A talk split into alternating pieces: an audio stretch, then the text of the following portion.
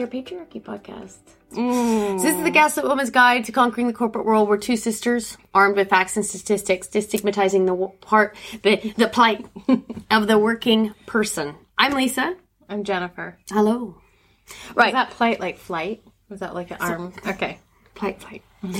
This one's going to be a, sh- a shorty. Shorty. Shorty. Shorty. And it's a how to talk to your kids about forms of systemic discrimination. So first of all, the most important thing is you got to talk to your kids. Actually, no, the first thing is you got to recognize there's a problem. Mm-hmm. That's the first thing. So be aware. Stage one, awareness. Stage two, action. Lights and camera. No, stage one awareness, Yeah. stage two education, stage three action. Two and three are best buddies because they go hand in hand. But I think that the more that you know, the better prepared you will be for your children's questions. And you can't just read books and expect them to get it. Like you have to, if you read your child a book, I have found that you've got to ask them questions about it and have a conversation about it. Otherwise, you don't know if they're understanding the subject matter. Very true. But I would say don't get stuck at stage two and not move on to stage three.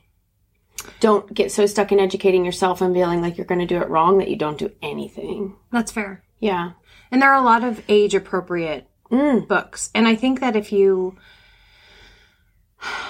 if you don't think through this and you think it's too early and you don't educate yourself, you're setting your you and your kids up for situations where they're being educated by others rather Yeah. than you. Yeah. Um, we had a recent situation where um, my daughter had a play date with some friends of ours and the family is two women and they have a daughter.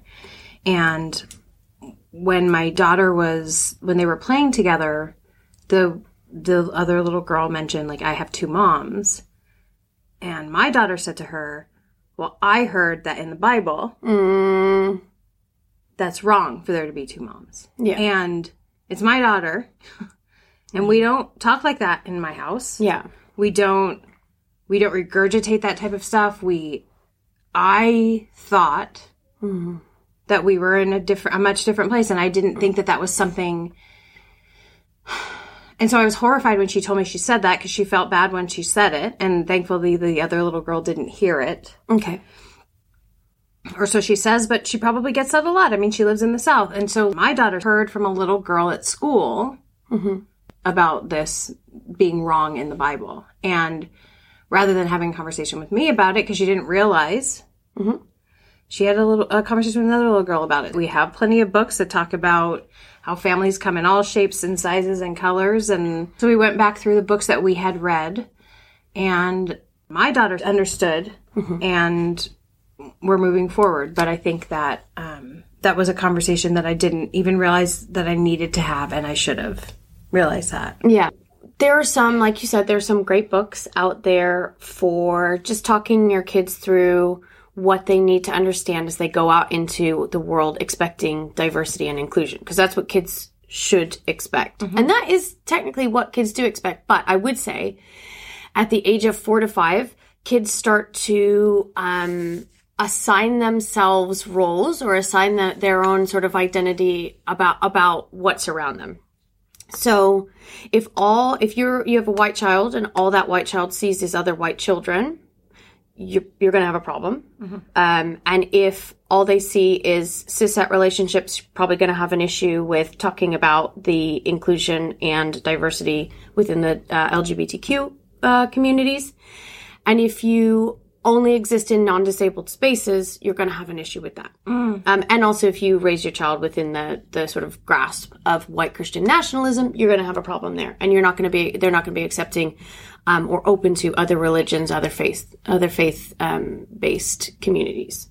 So, the best thing that you can do is read to your kids. That's good anyway, just as a as a bottom line for an edu- from an educational point of view. Reading with your kids is a bond between the two of you, but also it does give you the chance to ask questions for them to ask questions and to talk through real life scenarios. So, um, there is a great book called "Let's Talk About Race" by Julius Lester. I we are going to recommend a couple different um, Ted ones. Cruz's favorite book.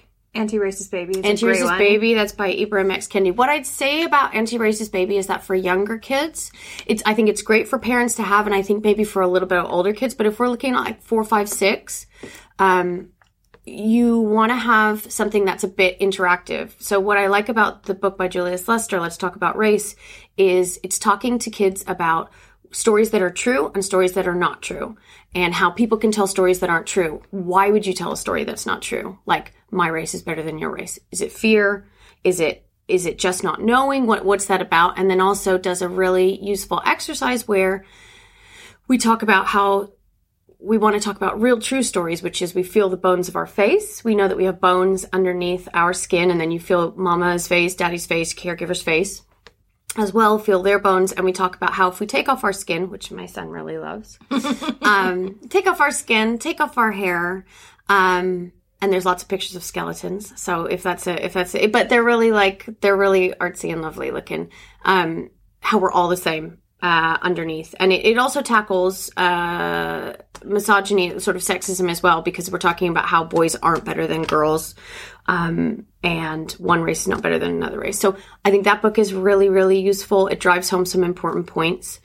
Um, and it's a lovely friend, kid-friendly book. Also, All Are Welcome by Alexandra Penfold is a great book because it, it goes from race, faith, disabled uh, representation in there. Also, there's a couple of families that are two moms, a couple of families that are two dads, and it also talks about different cultures in there, but in a very topical way. So kids Age appropriate. is super age appropriate in the sense that the kids are learning different things as they're reading the book, and each time they read, there's different things they can take away from it as they drill down into the detail of it.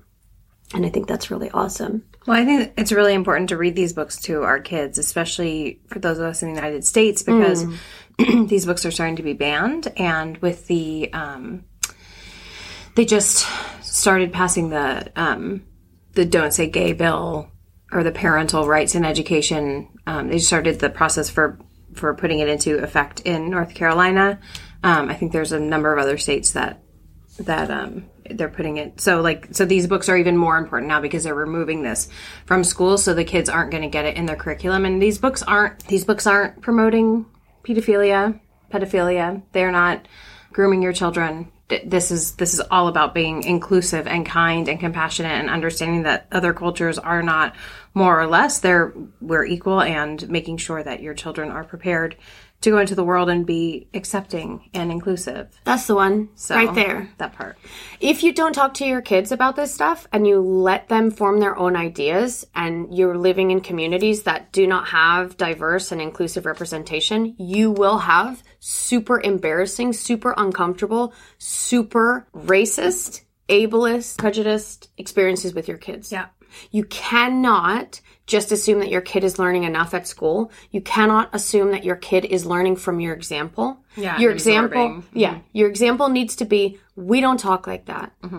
And when those things do happen, it the onus is completely on you as a parent to pick it up and to make sure that you drill down every day because it is easy to do every day. It's understanding that but you really do have to understand your own inherent ableism and your own inherent prejudice and your own inherent systemic racism that gets built into everybody because that is the social construct we live in.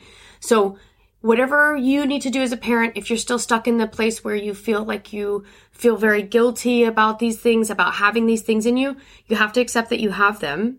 And you have to accept that your child's going to have them. And what you can do is you can arm your child with the knowledge to be able to start the process of negating what has been drip fed into them within a social construct that is systemically racist, systemically misogynistic, systemically prejudiced, and has a lot of different forms of, um, well, obviously ableism as well, and um, prejudice against the LGBTQ plus communities, all of those things. So we live in a heteronormative, white, supremacist, male centric social construct. So anything that exists outside of that is known as other and is less than.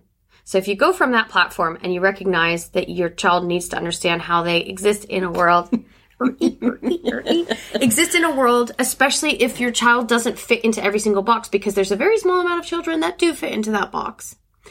Um, and if your child is a white male, white cis het male, they are effectively the ones that need the most work because they need to understand. I'm here. I know. Okay.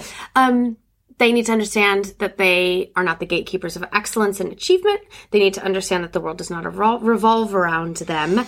And they also need to understand um, that they are not owed anything. They're not owed anybody's body, anybody's time, anybody's anything, really. And that they're not under attack. They're not. It just So- feels like it because it's an equitable. Well, this actually parlays perfectly into like the next tranche of books about like reading to your kids. Tranche. So Which one? talking about gun violence and violence. So so there's a there is a there is a book um that we will put in in our links Yep. that is ta- that's specifically aimed at talking to very young children about gun violence in schools. Yes. So Yeah. we'll put that in the show notes because that because that, that's when we set our when we set white cis het boys up to feel that they're owed all these things that they are under attack that they um that they're that they are deserving of all of this.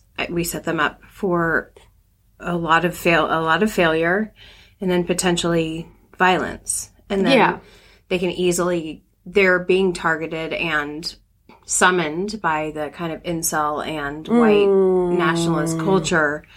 And white boys are more susceptible to be, to falling prey to those methods of thinking. And I think we're seeing that now so much because we haven't focused on um, teaching white kids, white boys in particular, that they are not owed the world.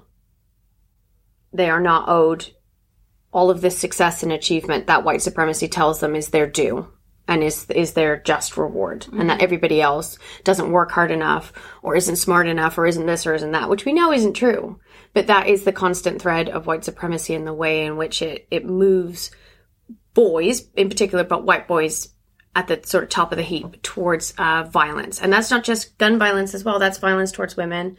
And so, an important thing as well that I wanted to touch on was talking about consent. So, we had a great little bit of feedback from somebody who follows us. Um, I was asking about how do you talk to a four or five year old about consent? And it's actually really easy. Yeah, it is. It is super easy. Okay, so what we do in our house is we make sure that we say we don't touch people without permission, even mamas, even daddies. We say, Can I give you a kiss? Can I give you a hug? And if that feels really formal or like you kind of can't have that spontaneity moment, that's definitely not what this is about. It's just about recognizing that you are not owed somebody's touch and not owed somebody's body. As a mom, you kind of do have those moments where you just want to be touchy, huggy, cuss, uh, kissy, cuddly, and all that stuff. But um, we do talk about are you sure that somebody wanted you to touch them? And did they give you permission, especially with little friends and things like that? And it's just inserting into their minds that they do need to ask someone's permission to touch them. As outlandish as that sounds, you do just need to insert that in there.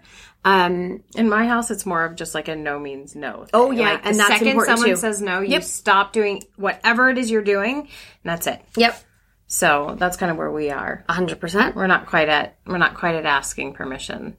We're, we'll get there. but right now, it's just no means no. Yeah. So But they're both two parts of the same thing, aren't they? two sides of the same coin. Two sides of the same kind. So, um, so that is a really good, easy way. Yeah. To, mm, That's good. I know. So we covered speaking to your children about diversity Yeah. and inclusion And, yeah. anti-discrimination, anti-racist, Mm, um, violence, violence, consent. consent. I mean, what else do you need? What What else do you need?